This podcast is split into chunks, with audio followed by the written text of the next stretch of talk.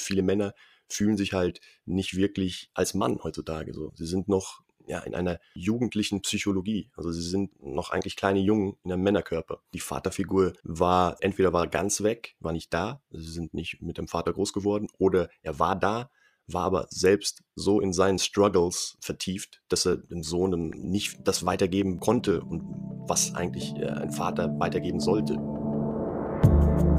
Meine Freunde, willkommen zurück bei The Chainless Life deinem Podcast für ein freies, selbstbestimmtes Leben.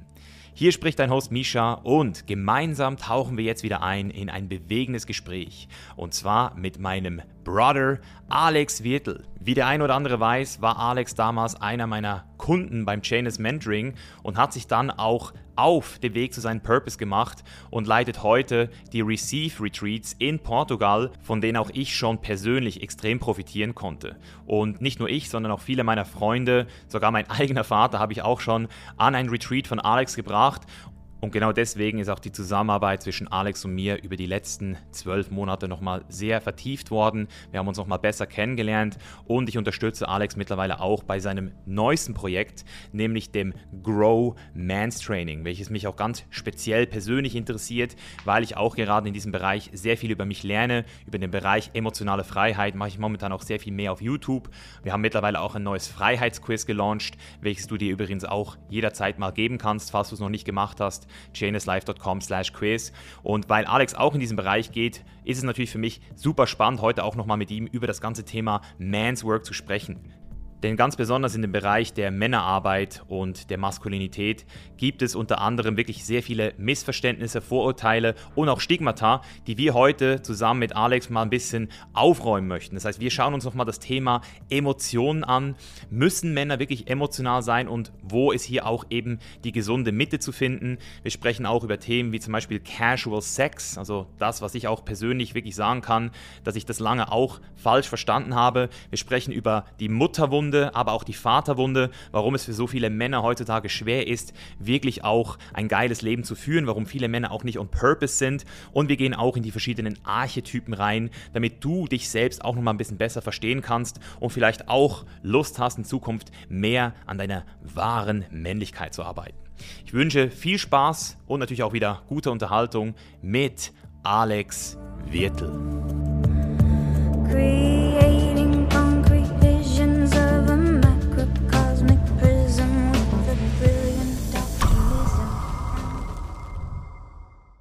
Alright, Brother, dann sind wir offiziell live.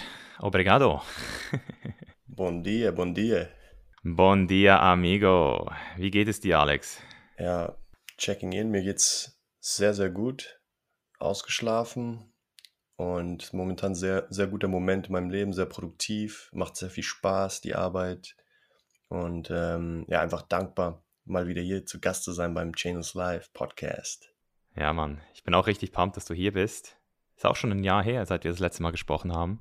Und was ich auch geil finde, ist, dass du direkt mit dir selbst eincheckst. Du beantwortest die Frage nicht aus dem Kopf, sondern du beantwortest sie wirklich direkt hier, aus dir heraus und spürst rein. Und deswegen bin ich auch so pumped, heute mit dir zu sprechen, weil in den letzten zwölf Monaten ist verdammt viel passiert bei uns, glaube ich. Nicht nur bei mir, sondern vor allem auch bei dir. Und wir haben natürlich auch bei der Janus Live ganz viele neue Zuhörer gekriegt, die wahrscheinlich noch nie von Alex Wirtel gehört haben. Deswegen für die ganzen Neuzugänge hier und natürlich auch, um dir nochmal eine Chance zu geben, dich nochmal ganz neu zu beschreiben. Alex, wer bist du? Vielen Dank nochmal, Micha, für die Einladung.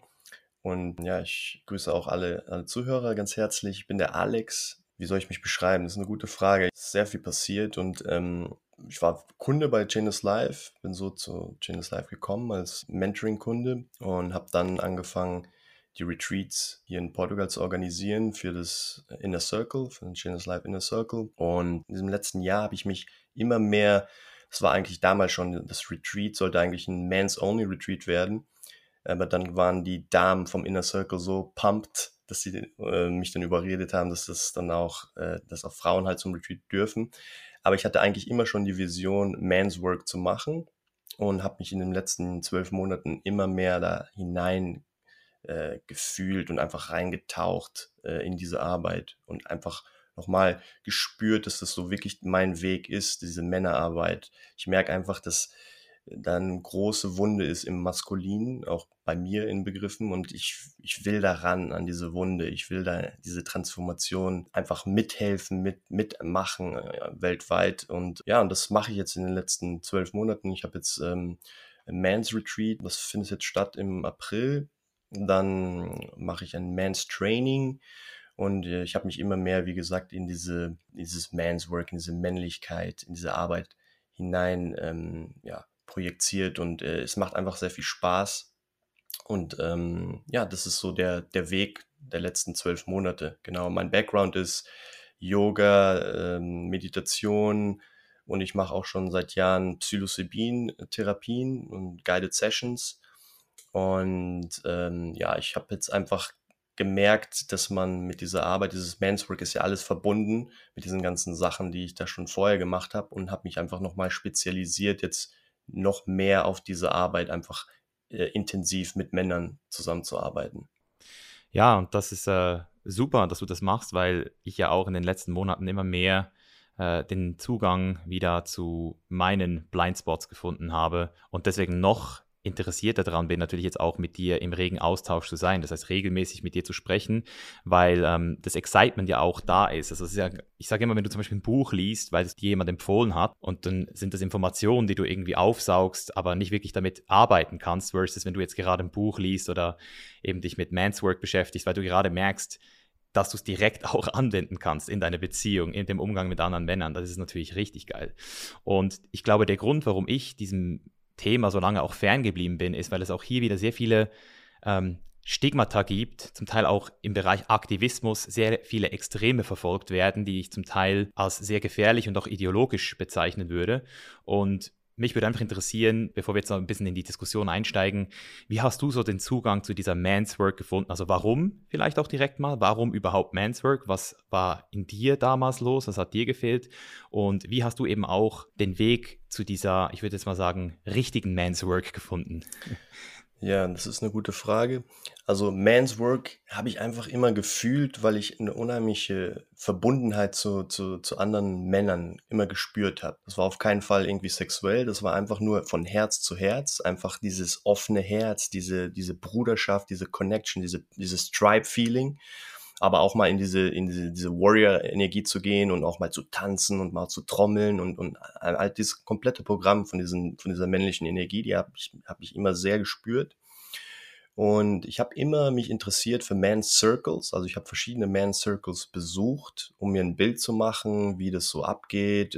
Es gibt ja verschiedene Philosophien. Manche haben immer einen Leader, manche ist es ein offenes Leadership, wo es einfach immer zirkuliert ja, manche machen mehr Embodiment, manche machen sehr, gehen sehr in die Psychologie.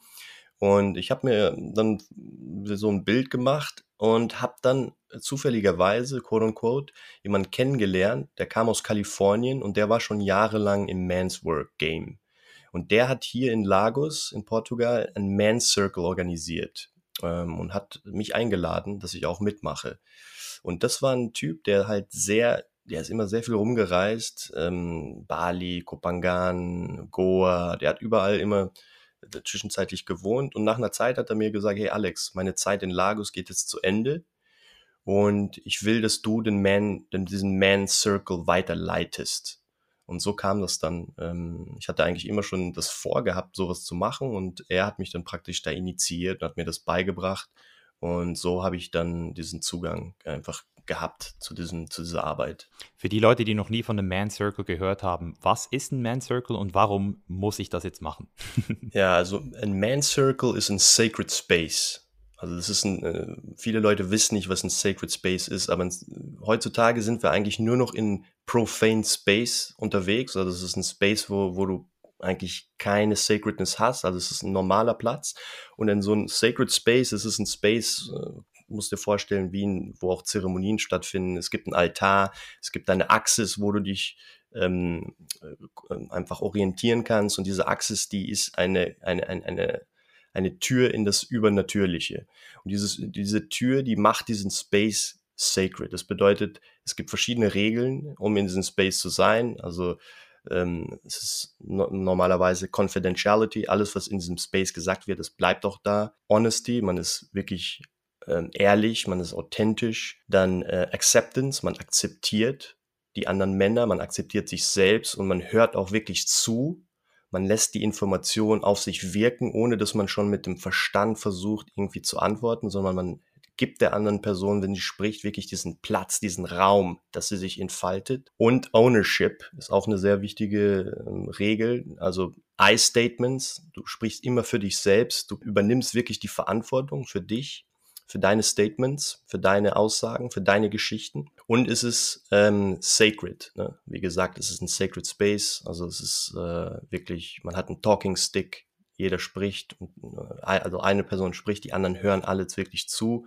Und es ist wirklich was Zeremonielles und was Spezielles in dem Sinne, wo, wo du einfach als Mann die Maske fallen lassen kannst, wo du dich wirklich öffnen kannst, wo du wirklich authentisch mal die, die, die, die ganzen, den ganzen Panzer kannst du mal wirklich ablegen und kannst mal zeigen, was ist denn dahinter? Was steckt denn da drin? Was sind denn, und du merkst dann schnell, dass die anderen Männer sehr ähnliche Probleme, sehr ähnliche Struggles haben wie du und dass du nicht alleine bist, dass du dich teilen kannst und dass du auch gehalten wirst, wenn du, wenn du mal einen Struggle oder eine Emotion hast, die hochkommt.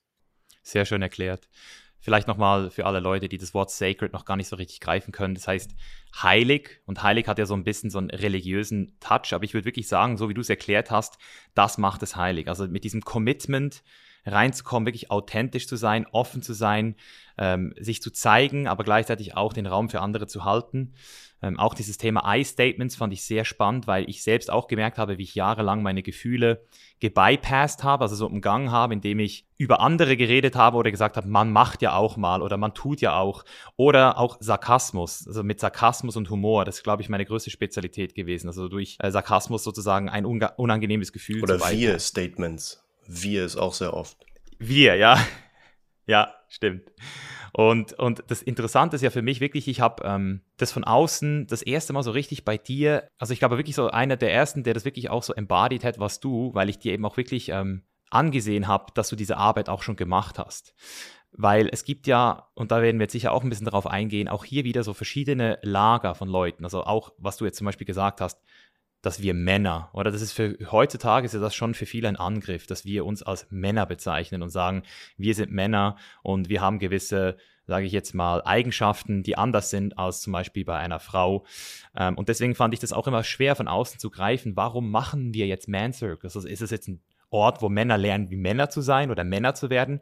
Und erst, als ich dann eben so ein bisschen rein bin in die ganze Szene, habe ich gecheckt, aha, hier geht es darum, dass Männer sich begegnen können in einem Raum, in einem geschützten, sicheren Raum und die Sachen aussprechen, die vielleicht auch gar nicht mal ihre Freundinnen immer ertragen müssen. Weil das ist wirklich so ein krasses Thema, das äh, auch in meinen Kunden immer wieder auftaucht, dass Männer mit ihren Problemen entweder gar nicht darüber sprechen können oder ihre Freundin dann sozusagen fast schon so ein bisschen missbrauchen und die Freundin dann irgendwann komplett die Attraction an ihrem eigenen Mann verliert, weil eben ja auch hier wieder, das stimmt ja wirklich so, wenn du halt zu weinerlich und zu emotional wirst, das finden Frauen dann irgendwann eben auch nicht mehr geil. Deswegen, da würde ich sehr gerne mit dir rein in diesen Sumpf von falschen Erwartungen, falschen Ideen und falschen, ähm, vielleicht auch so Stigmata rund um das Thema Männlichkeit. Und vielleicht auch direkt mal mit dem Begriff Toxic Masculinity, so toxische Maskulinität. Das hört man ja immer mehr. Was bedeutet das für dich? Alex.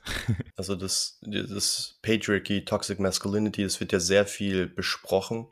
Und ich habe da einen sehr äh, ja, leichten Ansatz, den ich da eigentlich immer dafür benutze. Und das ist, äh, Toxic Masculinity ist eigentlich, das ist ein kleiner Junge noch, der wurde verletzt in seiner Kindheit, als er wirklich noch in diesen ersten sieben Jahren seines, seiner Jugend war, in seiner Kindheit, da wurde er verletzt und ähm, hat sich von diesen Verletzungen nie wirklich ja, emanzipiert, hat sich nie wirklich geheilt und projiziert diese Verletzung bis heute noch in sein Leben.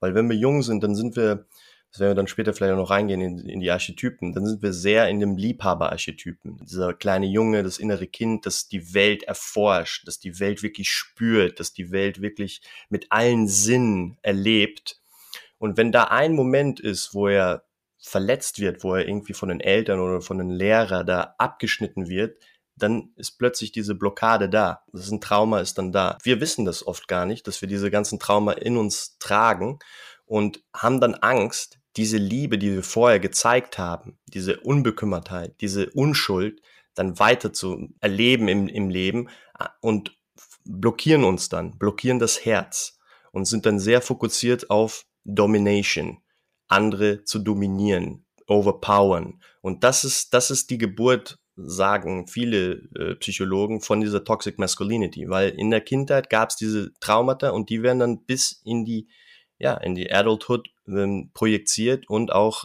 ähm, weitergelebt.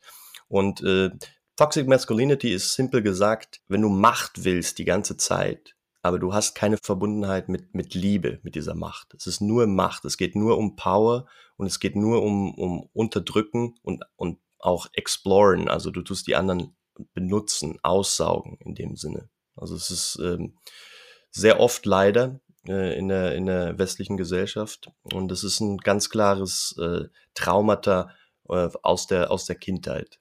Mhm. Ja, genau. Und das Interessante ist ja auch, dass bei dieser Abwertung, so kann man es ja auch nennen, es ist so dieses Ich bin hier und ihr seid alle hier. Bei dieser Abwertung ist es ja aber dann auch immer so, dass die andere Person sich abwerten lässt und da ja auch ein Teil mitspielt. Also ich sag mal, ein gesunder Charakter, ein gesunder Mann oder eine gesunde Frau würde ja einfach sagen, hey, du bist toxisch, von dir halte ich mich fern. Aber dann gibt es ja immer dieses Gegenstück. Also Personen, die das ja eben irgendwo auch wollen. Und Würdest du sagen, das hat den genau gleichen Hintergrund? Also auch was passiert in der Kindheit, aber hat sich anders manifestiert? Oder wie, wie siehst du das? Ja, das ist ja, ich will jetzt nicht äh, pauschalisieren, aber es ist ja ganz oft so bei solchen Beziehungen, dass die Frau, wenn sie sich, wenn sie Attraction für diese Person fühlt, dann ist es oft eine Projektion vom Vater, dass ihr Vater genauso war, dass ihr Vater auch dieses Toxic Masculinity ausgelebt hat bei ihrer Kindheit, bei ihrer Erziehung und sie unbewusst fühlt sich dann für, die, für so eine F Figur auch wieder ähm, hingezogen. Deswegen, das ist ganz oft so, dass es, äh, die Sachen sind fast immer aus der Kindheit, diese Traumata. Und ähm, so, so, sind, so entstehen dann diese Dynamiken, wenn die Personen einfach äh, sowas erlebt haben in der Kindheit. Und ähm, so äh, entsteht das dann, diese, diese, diese Beziehung, meistens, ja. Und wenn wir jetzt von dieser Dominanz sprechen, von diesem Thema Toxic Masculinity, dann sehe ich auf jeden Fall mich da ganz klar auch, obwohl ich jetzt sagen würde, dass ich ähm, wahrscheinlich auch Glück hatte, gute Menschen um mich herum zu haben die letzten Jahre, aber ich sehe da auf jeden Fall auch eher die Tendenz in die Richtung bei mir. Es gibt aber auch eine andere Richtung, in die viele Männer ja auch rutschen, was in meinen Augen auch toxisch ist, mindestens genauso toxisch, und zwar die Rolle des Good Boys, des Good Guys, der Frauenversteher, würde ich ihn auch gerne nennen. Was passiert da oder was ist da passiert? Wie stehst du zu dieser Rolle? Ja, da ist das Gegenteil. Ne? Das ist dann das Gegenteil von der Toxic Masculinity, ist praktisch die, die Rolle äh, des Opfers. Des Opfers, des, des Mr. Nice Guy, der ewig Ja sagt zu allem, der nicht seine eigenen Grenzen setzt, der, der lässt, das, äh, lässt es zu, dass andere Leute auf ihn draufstampfen, dass sie ihn nicht respektieren. Und das ist eine Konditionierung, ähm, die primär aus dem ganzen Fernsehen, aus den ganzen Serien, Netflix, da wird es ewig propagiert. Ne? Männer müssen ihre Gefühle zeigen, Männer müssen weich sein, Männer müssen das, äh, diesen Weg gehen. Und das ist das andere Extrem, das sehr gefährlich ist. Also es ist ja, es steht ja nichts dagegen, dass wir unsere Gefühle zeigen. Das ist sehr, sehr gut. Aber es soll ja auch ähm, ein, ein, ein Mittelweg geben, wo wir auch Grenzen setzen und wo wir einfach eine gesunde Männlichkeit finden.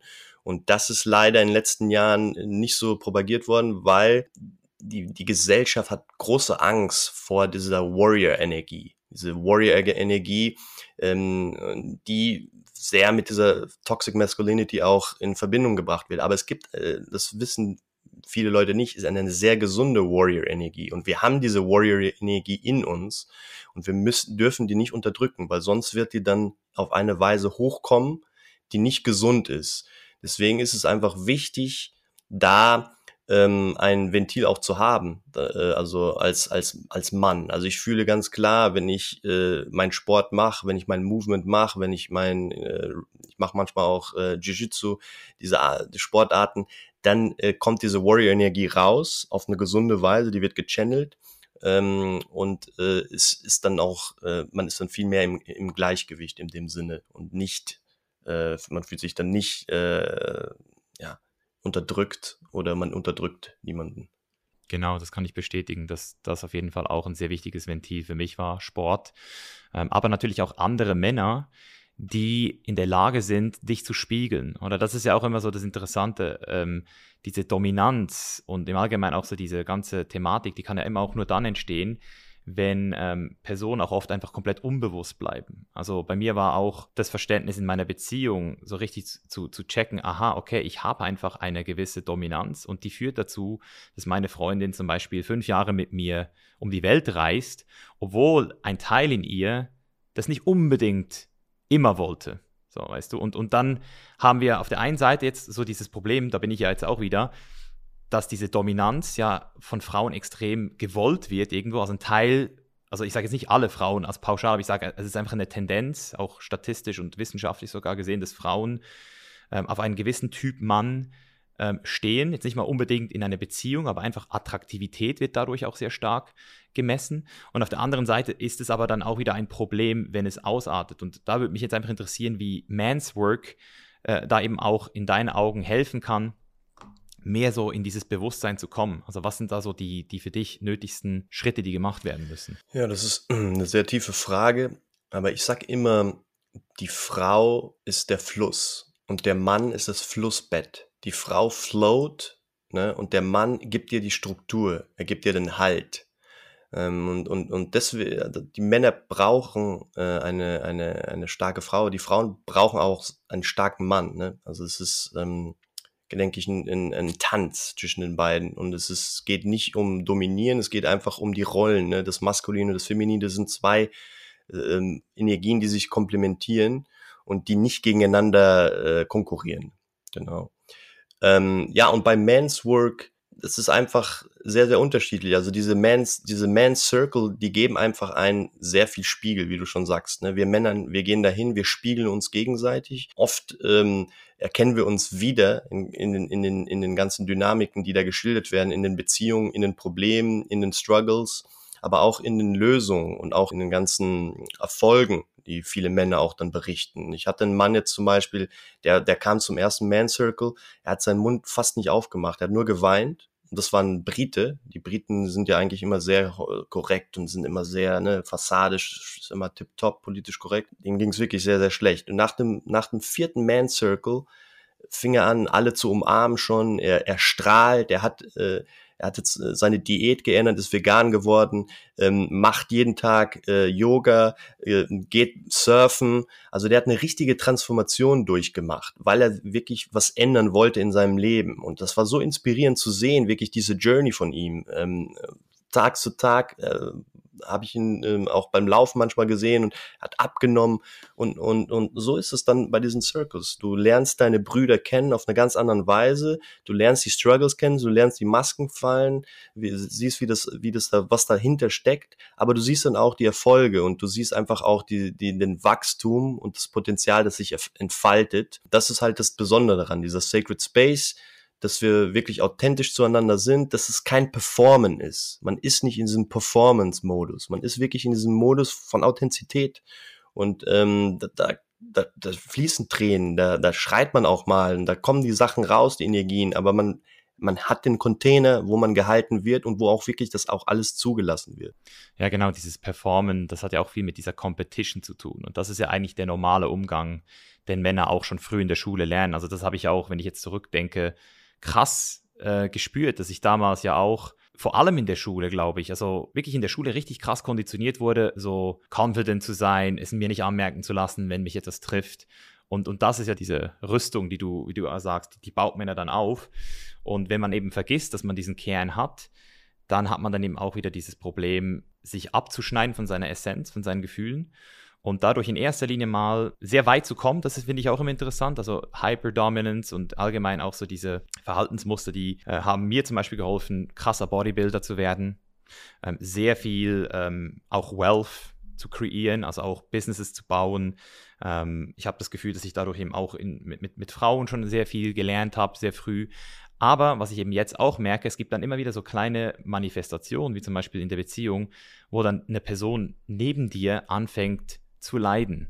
Und der einzige Grund, warum das passieren kann, ist, weil du den Schmerz in dir selbst ja noch nicht ähm, also nicht mehr oder vergessen hast, dass dieser Schmerz in dir auch existiert und dann kommt dieser Schmerz bei dir so von einer anderen Person und du denkst so, hey, warum, warum, warum bist du so? Warum, warum triggert dich das? Und das führt dann zu Schmerz bei der anderen Person, zu Leid und dann aber, und das ist ja der Grund, warum ich eben auch merke, dass es selbst für eine dominante Person, die es sehr weit gebracht hat, Sinn macht, sich das mal anzuschauen, irgendwann, im schlimmsten Fall, verlassen dich die Menschen um dich herum. Und dann landest du in diesem Lone Wolf-Mode, wo du dann wirklich auch gar keine wirkliche Beziehungen mehr hast, gar keine Intimität mehr hast und dann auch dein Geld und der Sex und der Erfolg und dein Körper und was auch immer auch dir nichts mehr geben wird. Und das ist, glaube ich, der Grund, warum auch viele Leute, die jetzt das Gefühl haben, boah, ich habe es ja so weit gebracht mit meiner Toxic Masculinity oder selbst wenn du das noch gar nicht siehst, es vielleicht doch Sinn machen würde, mal hinzuschauen, oder? 100 Prozent. Also dieses Lonely Wolf, da sind wir jetzt auch raus. Ne? Wir brauchen dieses, dieses Miteinander auch, dieses, dieses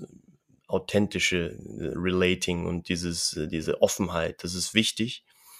Und ähm, es ist auf jeden Fall eine, eine Journey, bis man, bis man diese Verbundenheit zu sich selbst findet. Ne? Das ist ne, viele Leute, die brauchen da sehr krasse Erfahrungen, ne? negative Erfahrungen, wie bei mir es war. Ich hatte überhaupt null auch äh, Zugang zu meinen Gefühlen. Ähm, war dann in einer krassen Depression, ne? als Vater gestorben und Freundin verlassen. Und, und da habe ich dann das erste Mal diesen Zugang zu mir selbst gefunden und konnte dann auch äh, wirklich dann äh, mal auch zu den anderen Menschen das dann auch fühlen. Weil wenn du es selbst zu dir nicht hast, kannst du es auch nicht zu anderen spüren. Ne? Du musst erstmal diesen inneren Weg gehen, diese innere Journey finden und, äh, und dann kannst du nach außen gehen und ähm, kannst dann wirklich authentisch dich mit anderen Personen auch verbinden und auch das dann wirklich ausleben.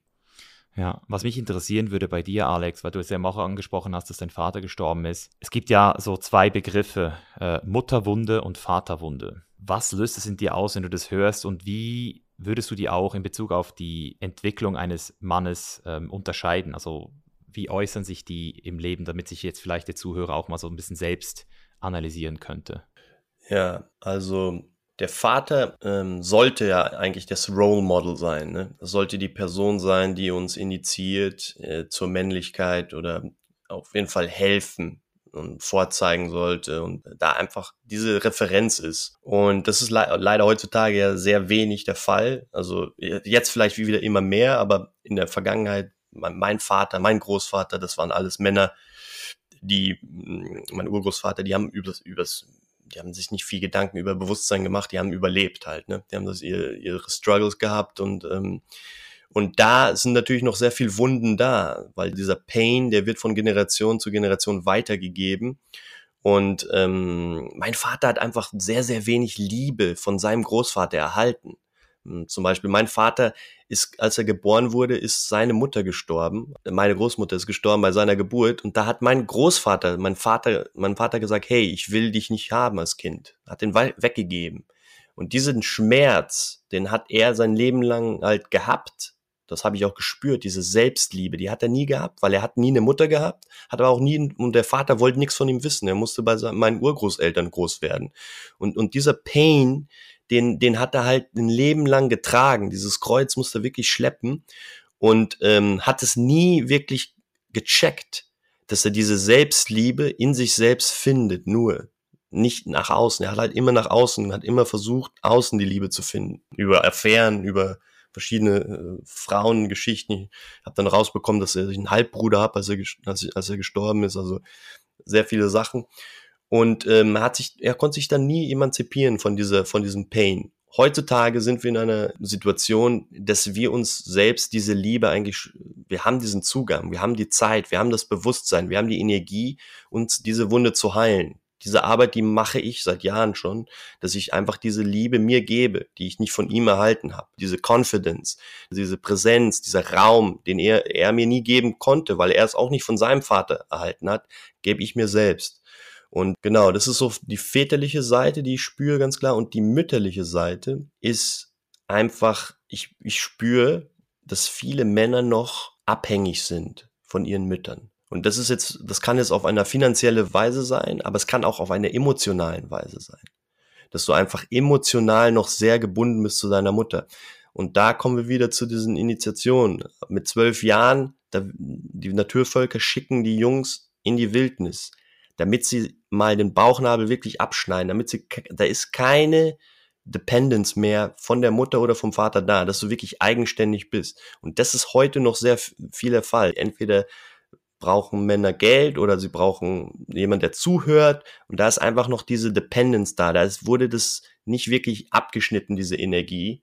Und da ist einfach noch ein komische Relationship da. Deswegen ist das auch oft so, wenn Männer nach Hause fahren zu Weihnachten oder zu einem Feiertag und dann kommen ganz komische Dynamiken hoch, weil ganz komische Patterns sind dann wieder plötzlich da, obwohl die man denkt, hey, ich habe mich emanzipiert, ich bin nicht mehr dieser kleine Junge, aber plötzlich bist du dann wieder voll in diesem in diesem Film und ähm, bist dann auch wieder in dieser Rolle des kleinen Jungs, obwohl du eigentlich schon vielleicht ein 40-jähriger Manager bist. Ja, ist interessant. Das habe ich gar nie so, wie du es jetzt erklärt hast, habe ich es gar nie gesehen. Weil ich habe auch versucht, bei mir jetzt so den, den, ähm, so ein bisschen so die, die Vergangenheit zu reflektieren, die letzten Monate. Ich habe auch wieder sehr viel Zeit investiert. Und ich habe wirklich versucht, so rauszufinden, so, warum ich, ja, zum Beispiel auch im Bereich Beziehung, eh, so, so, auch noch so ein bisschen so diese, diese, also zum Beispiel, ich habe ja lange auch so dieses Thema offene Beziehung für mich so untersucht, jetzt mit Serena und habe jetzt aber auch schon irgendwo auch entdeckt, dass es nicht ähm, nur healthy war. Also es war nicht gesund, ähm, dieser, dieser Trieb nach außen, dieser sexuelle Trieb. Aber ich bin mir immer noch nicht sicher, ob das wirklich, also du hast es jetzt auf die Father Wound bezogen, weil ich habe das Gefühl, mit meinem Vater habe ich, vor allem weil ich mit meinem Vater so eine krasse ähm, Heilung erfahren habe die letzten Jahre, war ich auch in der Lage, zum Beispiel das Mentoring so zu machen, weil ich ziehe wirklich ganz viele Männer an, die eine krasse Vaterwund auch haben, so und, und die suchen sich dann auch bei mir so zum Teil eben auch Hilfe, weil ich eben auch genau diese Tendenzen, du erklärst, auch sehe, aber vor allem dann in diesem Bereich Erfolg.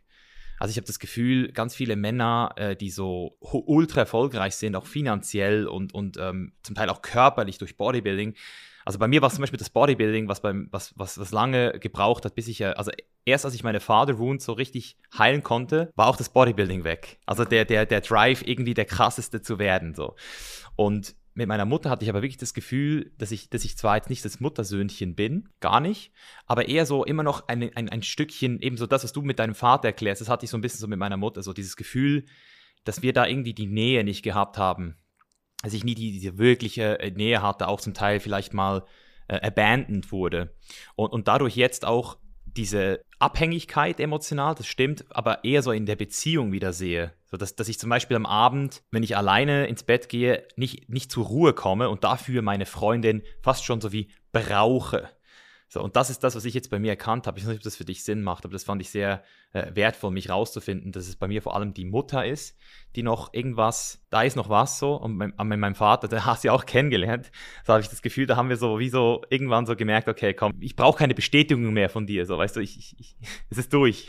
Kein Vaterkomplex mehr. Ja, klar, das ist, macht sehr viel Sinn, weil ich zum Beispiel aber auch eine, eine Wohn mit meiner Mutter weil äh, als ich zehn Jahre alt war, da kam ich von der Schule und da war sie weg.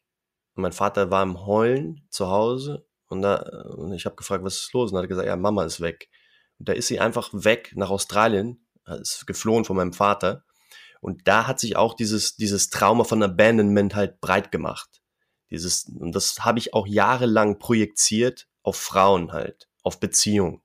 Das kommt auch oft, das kann sehr oft vorkommen. Man projiziert halt oft immer, was in der Kindheit passiert, vom Vater, von der Mutter und das projiziert man dann in, in Beziehungen. Bei mir war das dann einfach, dass ich den Femininen nicht trauen konnte. Ich wollte mich nicht wirklich hundertprozentig öffnen den Frauen, weil ich halt diese Wunde hatte von der Mutter.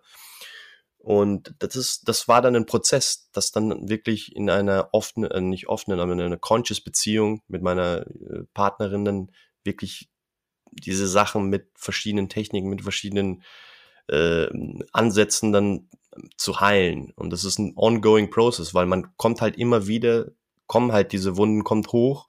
Und ähm, das Wichtige ist es, sie nicht zu ignorieren, sondern da reinzugehen und, und bewusst diese Themen einfach zu, zu erleben und wirklich bewusst ähm, äh, geschehen zu lassen. Weil oft ist es ja so dann so, wenn dann diese Wunden kommen, diese Emotionen, diese Gefühle, dass man dann sich ablenkt aber da ist es einfach wichtig, meiner Seite war es immer sehr gut, einfach das zuzulassen und es einfach mal, die Emotionen wirklich mal durch den Körper durchgehen zu lassen und einfach dann sehen, wie sie dann wieder auch geht, ohne sie sich da abzulecken und, und oder sie abzuschneiden. Mm, ja, Mann.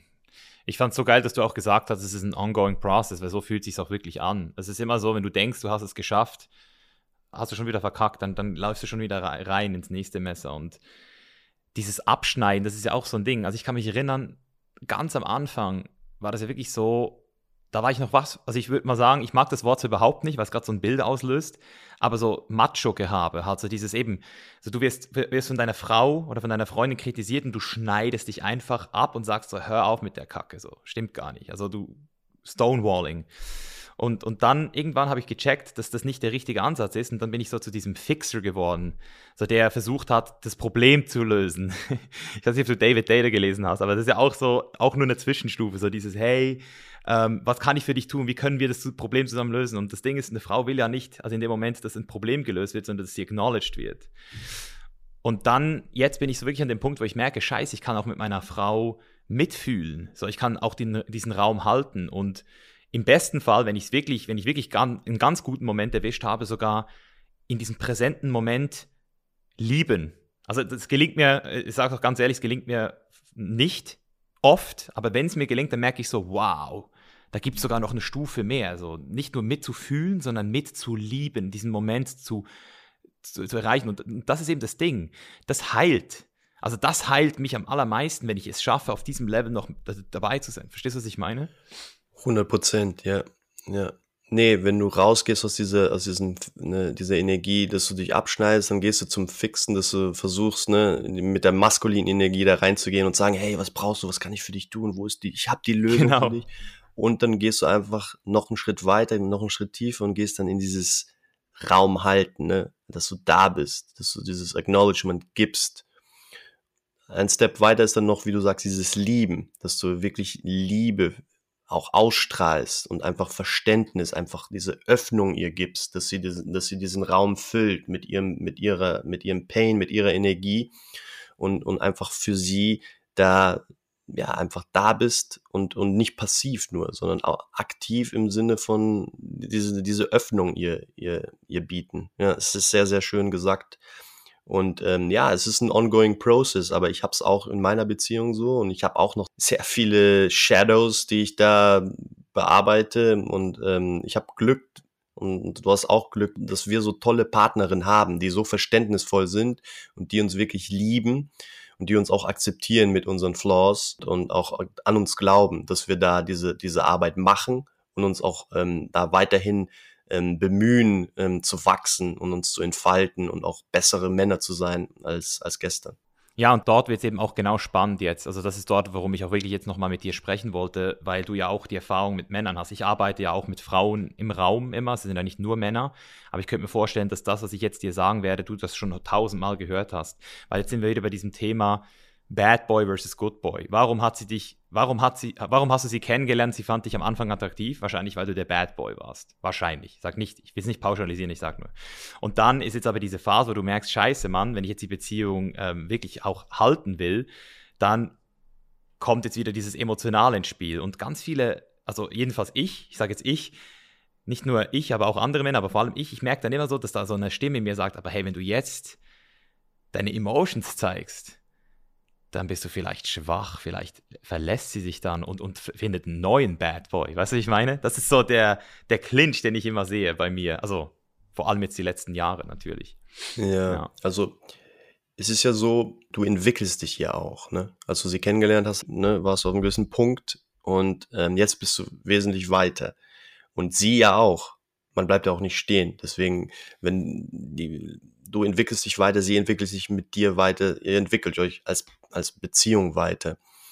Ähm, deswegen, da bleibt man nie stehen und ähm, schwach sein bedeutet für mich, wenn man Stärke vortäuscht. Und wenn man Schwäche zeigt, dann ist man stark. Deswegen, ähm, diese Vulnerability, die ist nötig. Wir sind, wir sind keine, wir sind keine Roboter. Es ist einfach wichtig, auch Schwäche zu zeigen und, und authentisch zu sein. Ähm, nicht in die Opferrolle kommen, das ist klar, den Mittelweg da finden, und so wächst man über offene Kommunikation, über Ehrlichkeit, über Authentizität und ähm, mit Liebe, mit Verständnis, mit Compassion, mit diesen Gefühlen ähm, den anderen begegnen, dann merkt man auch, dass die andere Person auch Verständnis für einen hat, wenn man Selbstverständnis ausstrahlt. Ich habe jetzt in dem Bereich ja auch vor ein paar Wochen mal so ein QA gehabt, wo ich über Red Pill gesprochen habe. Das ist in meinen Augen so eine sehr toxische äh, Manifestation dieser Problematik, die wir jetzt gerade haben. Und, und dort wird ja wirklich auch behauptet, und ich verstehe es ja irgendwo auch, also ich will nicht sagen, dass ich die Leu Männer nicht verstehe, weil wir haben ja, wie gesagt, das Privileg und das Glück, Frauen an unserer Seite zu haben, die mit uns gewachsen sind. Aber es gibt ja jetzt wirklich auch ganz viele Männer, die ähm, das Glück nicht haben und jetzt Single sind. Und denen kannst du ja jetzt nicht sagen, Mr. Emotional zu sein, weil das eben wirklich nicht funktioniert am Anfang. Also wenn eine Frau sich noch nicht in dich äh, verliebt hat oder da einfach noch nicht diese Connection ist, dann bist du halt immer in der Friendzone. Also was würdest du denn jetzt so einem Mann raten?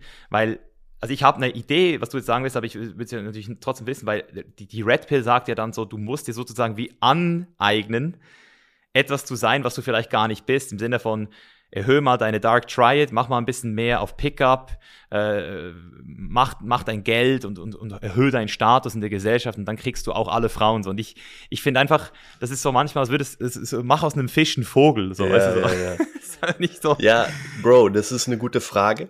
Ähm, also ich kann für mich sprechen, wie, ich, wie meine Journey war. Also ich war vier Jahre lang Single. Ähm, ich habe ganz, also ich, ich war vorher, war ich sehr so abgeschnitten von Emotionen, dann bin ich in das ganz äh, anderes Extrem, dann bin ich Mr. Nice Guy geworden, vier Jahre lang, immer meine Emotionen gezeigt, immer den Frauen wirklich die Karten hingelegt, so, ähm, und die Frauen sind weggelaufen, ne? die waren, die waren, das, die waren erschreckt, das war zu viel. Und äh, dann habe ich gesagt, nach vier Jahren habe ich gesagt, hey, ich, ich mache jetzt einfach, ich bin jetzt einfach ich selbst ich bin jetzt einfach ich selbst. Ich bringe ein bisschen Mystery rein. Ich, ich, ich laufe den Frauen nicht gleich hinterher. Ich weine nicht gleich im ersten Moment. Ne? Das, das war alles bisschen over the top. Ähm, und bin einfach authentisch geworden. Mystery gehabt und, und, und ähm, ja, einfach diesen Mittelweg gefunden. Also nicht dieses Abschneiden von Emotionen, aber auch nicht diesen Mr. Super Nice Guy, der, der ewig äh, alles macht, der sie abholt gleich, der hinfährt, der dreimal anruft, der also einfach diesen Mittelweg finden. Und ähm, ja, also dieses Pickup-Game, ähm, ich finde es, ich finde es, ähm, es kann helfen, ne? wenn, wenn manche Jungs, die sind sehr, sehr un, unsicher ähm, und die haben sind sehr nervös, um Frauen anzusprechen. Das ist auf jeden Fall ähm, wenn du, wenn es eine positive Absicht, eine positive Intention dahinter äh, steckt, dann ist es auf jeden Fall nicht schlecht. Man sollte natürlich nicht da jahrelang das dann machen und dann die Frauen manipulieren und dann, dann kommt man halt in dieses Manipulative. Das ist, das ist nicht so gut. Aber um einfach da ähm, sein Game zu, zu, zu verbessern, also ist es nicht jetzt äh, komplett toxisch, würde ich sagen. Ja, das finde ich auch ein guter Ansatz, das Game auf jeden Fall zu lernen, mehr mit sich selbst auch ähm, zu arbeiten. Aber eben, es ist ja auch so ein bisschen das Problem, dass auf der einen Seite sagen, sagt man so, yo, macht es. Aber dann sieht man dann eben auch wieder die Manifestation daraus und, und sieht, dass das dann eben doch sehr viel auch äh, toxisch wird, weil du ja eben auch diese Regeln lernst. Und dann hat man ja dann auch wieder so diese Frage, die man sich selbst stellen kann, so, möchte ich jetzt zuerst mal eine Rolle spielen, gewisse Werte auch adaptieren und gewisse Pickup-Lines lernen und so gewisse Art von Technik lernen, um dann erst so dadurch auch in mein authentisches Ich zu finden. So.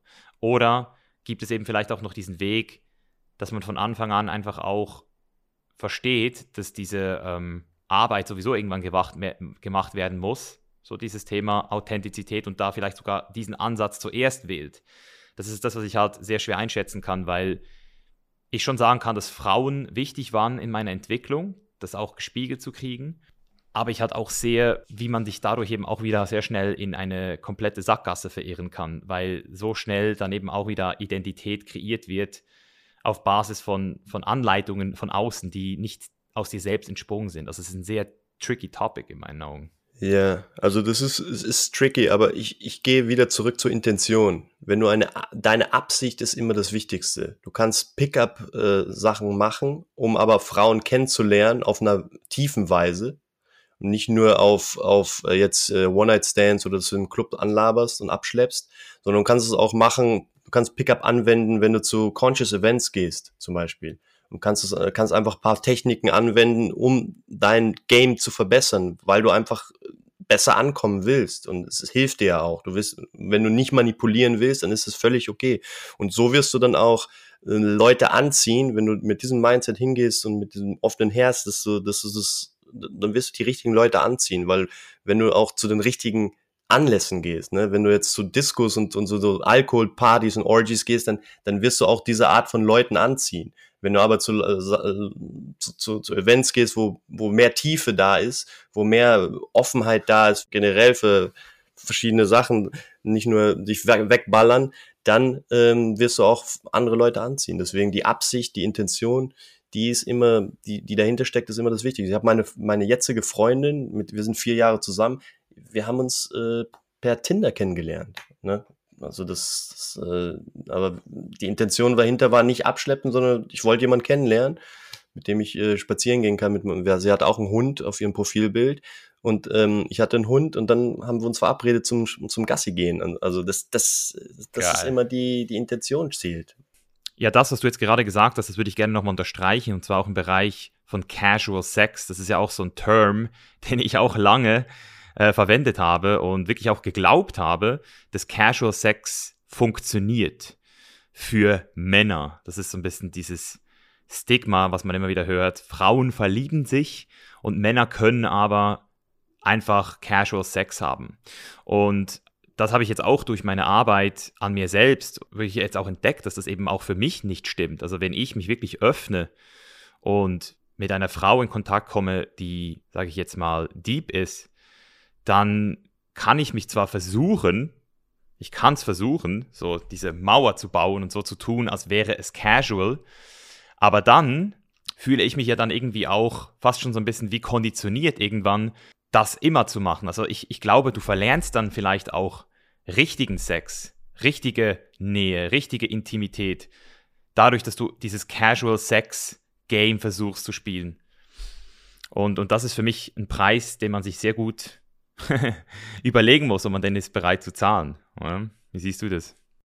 Ja, also ich sehe das sehr, sehr ähnlich wie du. Also wenn man sich da nicht 100% öffnet was ja in vielen Fällen gar nicht mal bewusst ist, dass viele Leute haben Casual Sex und öffnen sich nicht, weil sie das nicht wissen, dass, dass sie sich öffnen können, weil sie, weil sie vielleicht Angst haben oder weil sie gar nicht mal Erfahrungen gemacht haben, wo, wo sie sich wirklich hundertprozentig geöffnet haben. Ich habe viele Freunde, die haben sich bis heute nicht äh, mit Frauen wirklich hundertprozentig geöffnet. Also die haben da immer noch Blockaden, haben da immer noch die Rüstung und, und und, und, und geben einfach ihre Emotionen nicht, nicht preis und ihre Gefühle zu 100 Prozent. Ähm, deswegen, ja, also ich kann das sehr unterstreichen. Ähm, wenn man ja auch äh, conscious Sex hat, dann ist es ja auch was ganz anderes, weil man dann auch nicht mehr diesem Ziel hinterherläuft. Man hat dann nicht mehr dieses Ziel, ah, ich muss jetzt zum Orgasmus kommen, äh, sondern man hat einfach dieses timeless present moment, das sich ja unheimlich öffnet und das sich unheimlich erweitert. Zeit und Raum verlieren einfach ihre, ihre Terms, wenn man in dieser Verbundenheit ist mit, mit seiner Partnerin oder mit seinem Partner. Und, und das ist natürlich nicht, nicht möglich, wenn man Casual Sex macht, weil man sich dann einfach auf einer ganz anderen Weise äh, mit der anderen Person, wenn man sich überhaupt verbindet, man ist eigentlich mehr mit sich selbst äh, in seinem äh, Kopf, so war es bei mir auf jeden Fall, als ich Casual Sex hatte, dann war ich einfach in meinem, in meinem Kopf, in meinem Verstand und wollte einfach diesem Ziel immer hinterher performen oder die andere Person halt äh, zum Orgasmus bringen und war nicht wirklich verbunden, war wirklich in dieser mentalen Welt und war nicht äh, mit dem Herzen dabei, sondern ich war einfach mit diesen unteren, unteren Chakren der Lust äh, und ähm, ja, und einfach dieses, dieses Unbewusste war sehr präsent. Ja, und das ist eben auch der Grund, warum ich erst so richtig in meiner Beziehung jetzt auch mit Serena gemerkt habe, was der Unterschied ist, weil dort war ich auch zum ersten Mal in der Lage, das so richtig zu verstehen, den Unterschied. Und dann natürlich jetzt auch durch meine Exploration Phase in der freien Liebe, in der offenen Liebe, bin ich dann eben auch wirklich zum ersten Mal auf diese Challenge gestoßen, so im Sinne von, okay, jetzt hast du die Erlaubnis, ähm, wieder mit anderen Frauen in Kontakt zu kommen. Und es ist ja ohnehin schon nicht einfach, mit dem Thema Eifersucht umzugehen, mit den ganzen Themen, sage ich jetzt mal, die da ähm, mit diesen Beziehungsmodellen auch kommen. Aber dann, wenn es dann zum Sex kommt, dann auch zu verstehen, dass diese Pair-Bonding-Hormone, also das, was eben wirklich passiert, auch bei Männern, vor allem wenn äh, es zu ähm, Cuddling nach dem Sex kommt, das finde ich auch ziemlich interessant, dass ähm, vor allem, wenn du im gleichen Bett schläfst und danach dich noch körperlich in der Nähe hast, dass dann eben auch dieses Oxytocin ausgestoßen wird. Und spätestens dann bist du als Mann entweder ähm, sehr krass also du musst dich irgendwie abschneiden von dieser Essenz und sagen so, hey, okay, ich ähm, distanziere mich jetzt. Oder du lässt es eben zu und dann wird eben auch dieses ganze Thema offene Beziehung in meinen Augen eigentlich fast schon so unmöglich. Nicht, vielleicht, vielleicht nicht unmöglich, aber es wird dann einfach um einiges schwerer, wirklich da auch gewissenhaft mit seinem Partner zusammen ähm, wieder in diese Verbindung zu kommen, weil du dann diese neue Energie hast, die du da so aufmachst.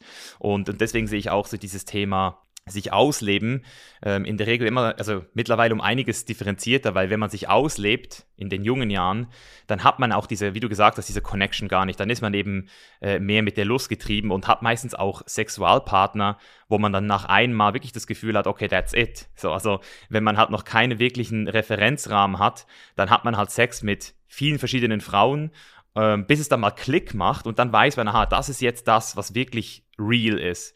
Und wenn du das dann immer wieder suchst, dann machst du halt jedes Mal wieder auf beiden Seiten einen, einen riesen Fass auf. Also du bist dann emotional auch in dem Moment, also nicht abhängig, aber du, du bindest dich halt emotional an eine Person, auch hormonell gesehen. Und das macht Casual Sex in meinen Augen ja fast schon gefährlich manchmal, wenn man wirklich auf diesem Level dann eben auch ähm, bleibt und sich dann sozusagen ein Leben lang von seinen wirklichen Gefühlen trennt. Also das ist für mich ein großes äh, Problem, würde ich jetzt mal sagen, was vielen Männern, glaube ich, auch gar nicht bewusst ist, was das auch für Konsequenzen haben könnte. Ja, kann ich auch unterschreiben, weil diese Sache mit Wegschneiden, das ist ja nicht was Natürliches, wenn man was wegschneiden will, ne? wenn man seine Gefühle unterdrücken will oder wenn man jetzt äh, sagt, hey, ich möchte jetzt nur auf diesem Level mich mit der Person austauschen.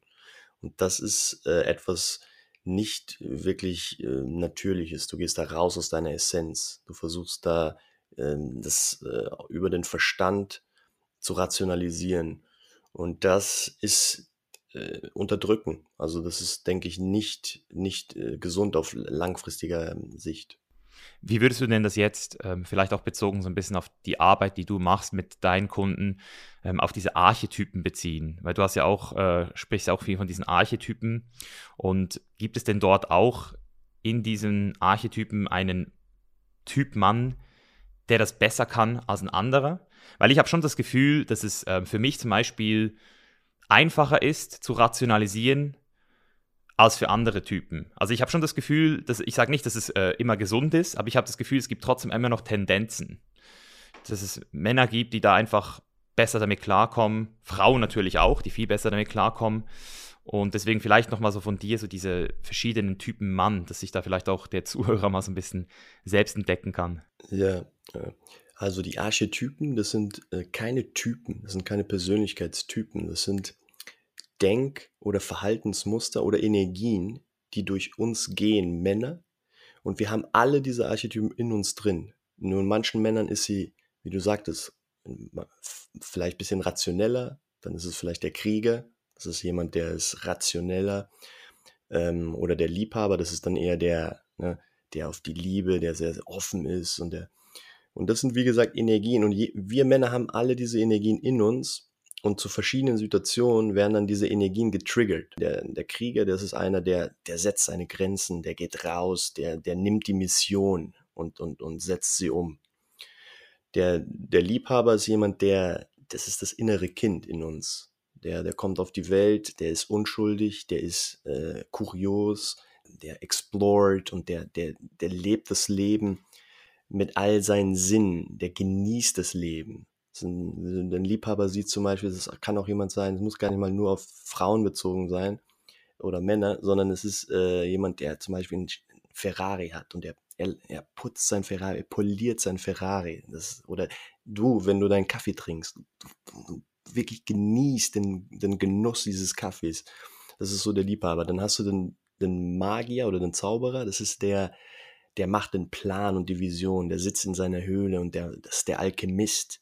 Der hat die, der hat das, der hat das Power, das Leben zu transformieren, dich neu zu entwickeln, dich neu zu, zu, zu gestalten und zu, und, und, und zu erfinden.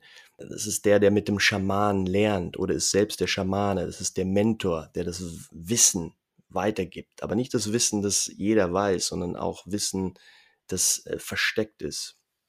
Zum Beispiel Hanuman, so, so ein Typ, ist der Alchemist. Ähm, und dann haben wir noch den König. Der König ist der, der alle Archetypen in sich trägt. Also der es ist praktisch die Komplettierung von, von, von den drei Archetypen in einem dann. Und er, er ist halt souverän. Er ist der, er ist der Boss.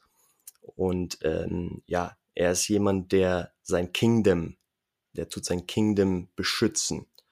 Und dein Kingdom kann vieles sein. Es kann eine Beziehung sein, es kann deine Partnerin sein, das kann ein, ein Tier sein, ein Haustier sein, es ist, kann dein, deine Tribe sein, äh, deine Chainless Life Tribe. Das ist, ähm, und der, der gibt auch seinen, he leaves a legacy, also er lässt, er lässt auch was da. Er, er, er macht es, macht etwas, was größer ist als er selbst. Und ähm, wenn Leute zu ihm kommen, dann ehrt er sie auch. Er sieht die anderen, er sieht die anderen Menschen und er sieht das, das Potenzial in, in denen. Ähm, genau, und, und ähm, das sind so die, die vier primären Archetypen, denen spreche ich auch in meinem Mans-Training. Und die, diese ganze Theorie über die Archetypen, ähm, es gibt ja verschiedene Archetypen, ähm, auch verschiedene Systeme. Das System, über was wir sprechen, ist das von Carl Jung angehaucht, also Carl Gustav Jung, der Schweizer Psychologe, und da gab es ein sehr gutes Buch, King, Warrior, Magician and Lover von Robert Moore. Ähm, nachdem habe ich äh, dieses äh, System, habe ich mich dran gehalten, halt an, dieses, an dieses System von den Archetypen. Genau. Es gibt da sehr verschiedene, viele Systeme, wie gesagt, aber das ist ähm, ein sehr gutes und kann ich sehr empfehlen, auch dieses Buch, ähm, um da noch, wer noch tiefer gehen will in diese, in diese, in diese Thematik. Mhm. Ja, ich finde es sehr spannend, weil es ja auch so ein bisschen das widerspiegelt, was ich ja auch, würde ich jetzt mal, sagen, so die letzten Jahre entdeckt habe. Man ähm, versucht sich ja sowieso immer mit Persönlichkeitstests oder irgendwelchen Archetypen selbst so einzuordnen. Aber das Interessante, je älter man wird, ist dann eben, dass man merkt, dass man alles in sich hat, dass man alles in sich kultivieren kann, synthetisieren kann und dann eben auch wieder so seinen speziell eigenen Mix macht, wie du sagst, der König am Ende des Tages zu werden, der der Lover ist, aber auch der Warrior ist und auch der Alchemist ist. Das heißt, jemand, der, je nachdem, wo er sich gerade befindet, mit wem er sich befindet, unter welchen Umständen, ähm, versatil ist. Und deswegen gibt es auch diese Abwertung nicht, dass man sagt, also das ist so dieser typische Mann würde sagen, so, ja, yeah, I'm a warrior. So. es ist so, aber es ist halt auch nur ein Aspekt deiner ganzen ähm, Psyche am Ende des Tages. Deswegen finde ich das sehr spannend und ich denke, das ist ja auch so etwas, was viele Männer dann bei dir lernen. Also vielleicht mal so ich habe jetzt ja gesagt, so, ich hätte mich vor zehn Jahren eher als Warrior gesehen. Wie siehst du es im Allgemeinen? Also, was ist so der, der typische Mann von heute? Was sind so die, die Struggles, warum Männer zu dir kommen, grundsätzlich? Ja, also die Struggles sind oft, dass sie, dass sie einfach nicht diese, dieses Vorbild hatten in ihrer, in ihrer Jugend, in ihrer Kindheit. Die, die Vaterfigur war äh, entweder war ganz weg, war nicht da, sie sind nicht mit dem Vater groß geworden, oder er war da, war aber selbst so in seinen Struggles ähm, vertieft, dass er dem Sohn nicht das weitergeben konnte und was eigentlich äh, ein Vater weitergeben sollte.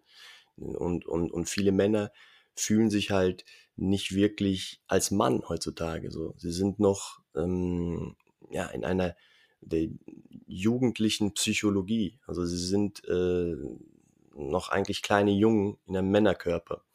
Und, und das spiegelt sich dann natürlich auch ab auf, ihr, auf ihre Beziehung ne, mit, mit Frauen, spiegelt sich ab auf, ihr, auf ihre, ihr Beruf, auf ihr, auf, auch, auf ihr eigenes Innenleben, weil sie nicht, sie fühlen sich nicht erfüllt in, in dem Sinne, dass sie auch ein Purpose, ne, dass sie ein, dass sie ein Purpose weitergehen können. Ne? Diese, diese Berufung zu finden im Leben. Ein Mann ohne Berufung ist, ist kein Mann, der wirklich sein Leben lebt. Und ähm, das ist natürlich äh, dann eine konstante Suche, eine konstante ähm, Suche nach, nach, nach Purpose, nach Erfüllung. Und ähm, ja, viele Männer sind halt, können halt dann nicht mehr weiter. Sie wollen einfach dann ähm, einen, einen tieferen Sinn finden für ihr Leben, für ihre Beziehung, für ihr Berufsleben, für alles. Und da, ähm, das ist so der meiste Grund, dass sie einfach nicht, sie, sie haben eigentlich schon finanziell viel erreicht, viele, die sich bei mir melden, äh, haben einen guten Job, haben eine Beziehung, aber fühlen, dass da noch mehr ist. Sie fühlen, da ist eigentlich noch mehr ich will eigentlich noch mehr. Und es ist nichts Finanzielles, es ist nichts, es ist einfach diese, diese, dieses Erfüllen, Erfüllende, dieses, dieses, sie fühlen ein Vakuum. Und das würden sie gern füllen. Ja, einfach ein bisschen ein wertvolleres Leben noch. Abgesehen jetzt mal davon, was du im Beruflichen machst, das ist ja auch das, warum viele Menschen zu uns kommen, The Chain is Life, das ist das berufliche Thema anzuschauen. Aber wenn du einmal dieses Thema Beruf mal genauer betrachtet hast, kann es sein, dass trotz deines Traumberufs eben da immer noch mehr ist. Und das ist eben so das Ding, diese Essenz oder dieser Purpose, der geht viel, also das ist das, was ich immer wieder merke, dass, dass spätestens so nach vier, fünf Wochen die Leute checken, aha, es geht hier nicht nur um meinen Job. es geht hier um viel mehr. Ähm, und es ist wirklich auch interessant, weil es ist immer so, wie du gesagt hast, äh, wenn du kein Vorbild hattest, wenn, also diese innere Lehre, wir haben es ja heute schon sehr gut sage ich jetzt mal, besprochen, diese innere Leere, die dann gefüllt wird durch Sport, Geld, Arbeit, Frauen, Drogen, Reisen, also suchst dir aus, du hast diese ganzen Coping-Mechanisms, aber irgendwann kommst du wieder zu diesem Punkt zurück, wo du realisierst, hey, in diesen ganzen Extremen spüre ich mich zwar irgendwo, aber ich verliere mich auch sehr schnell. Und wenn du dann irgendwann nicht die Kurve kratzt, dann kann es sein, dass du dann irgendwann wirklich depressiv bist und einfach merkst, hey, was läuft hier überhaupt? So, muss ich jetzt nochmal ein neues High suchen? Und das ist, glaube ich, das, was du auch so ein bisschen meinst mit Purpose, oder? So dieses wirklich eben auch zu verstehen, dass da ein Teil in dir ist, ein Archetypen, wie, wie, wie du es jetzt beschrieben hast, dem du einfach noch nicht genügend Aufmerksamkeit geschenkt hast, den du noch ablehnst in dir, den du einfach noch nicht in dir erkennst. Und das ist dort, wo, glaube ich, auch die Arbeit so spannend wird mit anderen Männern, weil ich habe jetzt auch gerade wieder das gemerkt bei meiner Workation. Es ist so einfach, dass Leute was auf dich drauf projizieren von außen und du das dann auch bist und gar nicht hinterfragst. Aber Leute um dich herum zu haben, die ein Spiegel für dich sind, die dich vielleicht noch gar nicht kennen und auch deine ganzen Stories und deine ganzen Maschen gar nicht erst drauf reinfallen, sondern dich eben wirklich einfach sehen, für was du bist. Und dann, da hast du dann noch die Chance, dich neu kennenzulernen. Ich glaube, das ist auch der Grund, warum du ja nicht nur online arbeitest mit deinen Kunden, sondern auch sehr viel offline. Also das, was ich ja auch gemerkt habe, wirklich bei Receive, bei den Retreats von dir, das ist ja dort, wo wirklich auch diese Selbsterkenntnis erst so richtig starten kann. Würdest du, würdest du das bestätigen? Oder wie, wie, wie im Allgemeinen siehst du das? Ja, 100 Prozent. Diese Online-Arbeit, die ist sehr, sehr gut und die ist auch wichtig.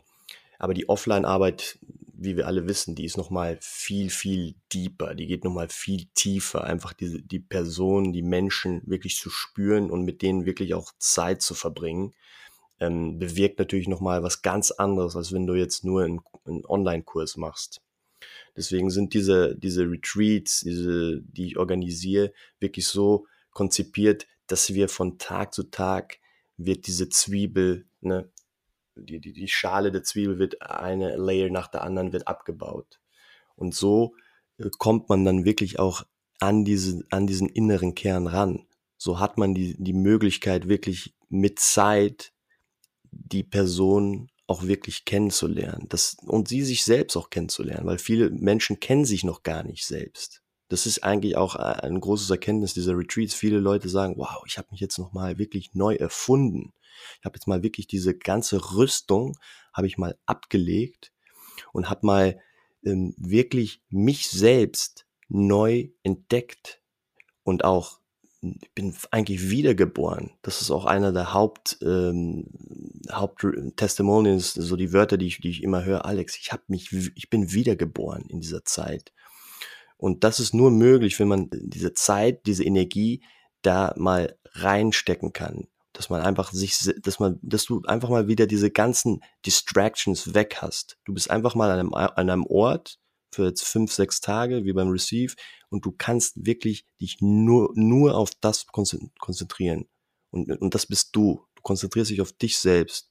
Und alles andere darum ist eigentlich weg. Du bist einfach mal auf dieser Reise zu dir selbst und du hast es den Vorteil, dass du Leute hast um dich, die genau die gleiche Reise machen. Die sind auch da zum Receiven, zum Erhalten. Und wenn mal was ist, dann halten sie dich auch. Und wenn mal was bei, bei ihnen ist, dann hältst du sie auch. Und das ist so das, das, das Konzept from Receive. Also wieder zu dir selbst finden. Wieder mal eigentlich ein leeres Glas mit, mitbringen, um einfach mal zu erhalten, neue Sachen zu erhalten, neue Impulse, neue Techniken. Also wir machen da wirklich ganz viel verschiedene Sachen. Ne? Breathwork, Yoga, Meditation, Movement, äh, Sound Healing, Kakaozeremonie, Ecstatic Dance, äh, also Eisbaden.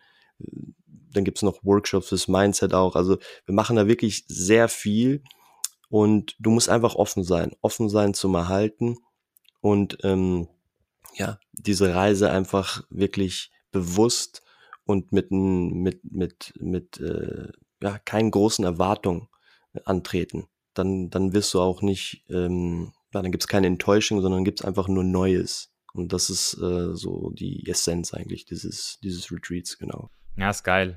Und, und trotzdem kann ich sagen, dass es bei Retreats, bei allen Retreats, immer wieder den einen oder anderen gibt, der mit heftigen Erwartungen kommt.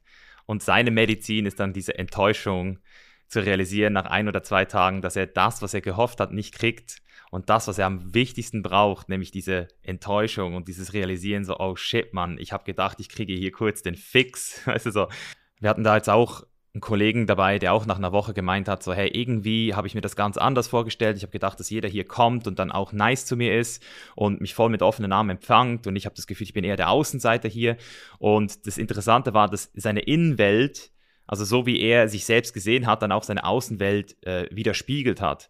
Und als er das dann auch geteilt hat und dann so offen war und sich auch verletzlich gezeigt hat, hat, er, hat das dann auch zu seiner Heilung geführt in der zweiten Woche. Und er wurde plötzlich viel offener, hat dann eben auch Aesthetic Dance plötzlich so sich voll gefühlt, weißt du, war so richtig offen und am letzten Tag hat er nur gesmiled. Und, und das ist eben auch so ein bisschen das Ding. Ähm, bei Retreats. Ähm, im Allgemeinen so, weil viele Leute kommen ja erst jetzt auf den Geschmack oder hören das zum ersten Mal. Retreat, Hö, was ist denn das so?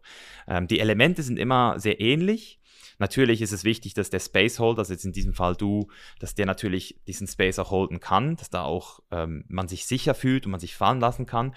Aber das, der Mechanismus ist immer der gleiche. Du kannst dich nicht vor dir selbst verstecken, wenn da einfach 10, 15, 20 Leute sind, die dich einfach spiegeln. Und, und das ist einfach jedes Mal eine extrem krasse Transformation. Deswegen ist für mich auch so Retreats jedes Jahr mindestens zwei, drei Stück. Also ich habe letztes Jahr, habe ich, glaube ich, drei gemacht und dieses Jahr habe ich jetzt auch schon zwei hinter mir und ich, ich gehe jetzt dann auch nochmal ein neues Retreat hier, wo, wo Trauma Awareness, vier Tage lang, Trauma Awareness äh, Training oder fünf. Das wird auch nochmal was Ding. Und das ist jedes Mal, also das ist für mich auch heutzutage, würde ich sagen, so, früher hat man sich so Statussymbole geholt, wenn man irgendwie Geld hatte, hat sich irgendwie eine Louis Vuitton-Tasche gekauft oder ein krasses Auto. Und heute ist es wirklich so, wenn du Geld übrig hast, dann investierst einfach in geile Retreats, Mann. Das ist einfach viel, viel wertvoller. Ja, ja, ist wirklich so. Und du investierst in dir selbst auch. Ne? Es ist eine Investition in deine Persönlichkeitsentfaltung. Ne? Ich will jetzt nicht nur Entwicklung sagen, sondern wirklich auch entfaltet. Du entfaltest dich da. Und ähm, ja, das ist äh, heutzutage eine, eine tolle Sache und ich freue mich sehr, dass immer mehr Retreat, dass es auch immer mehr Retreats gibt. Aber eins muss ich auch dazu sagen, das Retreat fängt eigentlich nach dem Retreat erst an. Weil was du da lernst in dieser Zeit, die, das musst du dann auch irgendwie in dein Leben integrieren. Und da ist, da kommt dann der Schlüssel eigentlich. Weil das Retreat sollte man nicht als Urlaub sehen. Es ist wirklich etwas, wo du dich dann inspirierst und das dann auch in dein Leben umsetzen kannst, dass du neue Sachen in dein Leben reinbringst, neue Routinen, auch äh, neue, neue Techniken, die du da gelernt hast und die dann auch anwenden kannst in deine Morgenroutine, in deine Abendroutine, wie auch immer. Und, und das ist, macht das Retreat so, so, so wichtig, weil das ist eigentlich ein, äh, ja, es ist ein, ein, ein Intensivkurs, wo du da Sachen wirklich äh, dann in dein Leben ähm, einladen kannst und die dann auch umsetzen kannst. Ja, ich finde es geil, dass du gesagt hast, dass das Retreat erst nach dem Retreat anfängt, weil so ist es auf jeden Fall wirklich, wenn es um das Thema Integration geht. Auf der einen Seite muss ich aber auch sagen, dass das Retreat eigentlich schon vor dem Retreat anfängt, nämlich besonders bei Männern mit diesem Eingeständnis, ich weiß gerade nicht, wo mein Leben hingeht. So, weißt du, so diese, diese, dieses Eingeständnis, diese Know-it-all-Mask, wie ich sie nenne, so, so dieses Ich hab's im Griff, das, was wir ja auch als Männer seit Kindheit an trainiert gekriegt haben. So, du schaffst es alleine, du musst es alleine irgendwie hinkriegen, komm, ähm, zeig auf keinen Fall Schwäche. Das ist ja, glaube ich, die größte Angst, die wir Männer alle haben, dass wir irgendwo in uns einfach auch Angst haben, zuzugeben, dass wir manchmal den Plan nicht haben. Und dieses Eingeständnis zu sagen, ich gehe jetzt in einen Retreat, ich committe mich sozusagen und gebe damit auch zu, dass ich gerade vielleicht nicht den Plan habe. Das ist, glaube ich, schon so, ich glaube, das ist schon so ein transformativer Moment an sich, sozusagen, ich gehe jetzt an den Retreat, ich mache jetzt ein Coaching, ich mache jetzt ein Mans Training und äh, gucke mir nicht nur auf Instagram irgendwelche Posts an und mache ein bisschen, ähm, ja, ein bisschen Recherche mit Büchern und so. ja, 100 Prozent. Das ist ein sehr großes Eingeständnis. Aber wir müssen ja auch sehen, dass diese, diese, diese Zeit von einem Lonely Wolf, die ist, die ist vorbei. Wir sind jetzt in der Zeit des Tribes, wo wir miteinander und mit Verbundenheit, mit Support voneinander lernen. Die Wölfe, ein Wolf, wenn er alleine ist, dann überlebt er auch nicht. Der braucht sein Pack. Und wir sind genauso. Wir brauchen die Hilfe von anderen wir, auch der König, ne, der Archetyp, der alle, alles schon in sich hat, der nimmt auch Rat an vom, vom Alchemisten und vom Lover und, und auch vom Warrior. Der ist offen auch. Und so ist es auch bei uns. Und, und, und eine Sache bei Retreats, die ich eben schon angesprochen habe, ist einfach dieses leere Glas mitbringen. Dieses, wirklich dieses leere Glas mitbringen. Und das wirklich authentisch, weil viele Leute sagen, ja, ich, ich, ich gehe offen hin aber die haben schon irgendwelche Ausbildungen aus Breathwork oder die haben schon das gemacht und dieses Retreat und die gehen dann hin und, und sind schon so, ah ja, ich weiß, ich weiß das ja eigentlich schon alles. Und, Schuldig. Und, und, und, und genau. da war ich genau. auch drin, genau. ja, ich auch, ich auch. Und äh, ich bin auch so Teacher-Trainings gegangen für Meditation und so und ich dachte auch, hey, ich, ich, ich weiß ja schon, ich war, war schon in Indien, ich habe schon das gemacht und dann, und dann hat der Lehrer mir gesagt, hey, bring wirklich jetzt ein leeres Glas mit, bring es mit und dann habe ich nochmal, wirklich bin ich reingegangen, habe gesagt, ja, ich lege jetzt allen Bullshit, alles, was in der Vergangenheit war, lege ich jetzt einfach weg. Ich habe halt einfach dieses weiße Blatt und da werden jetzt neue Erfahrungen draufgeschrieben. Und das hilft unheimlich. Also das hilft sehr viel. Und es hilft eigentlich in allen Belangen im Leben. Wenn man einfach offen ist, wenn man nicht große Vorurteile hat, dann ist man, dann nimmt man mehr raus aus den, aus den Sachen.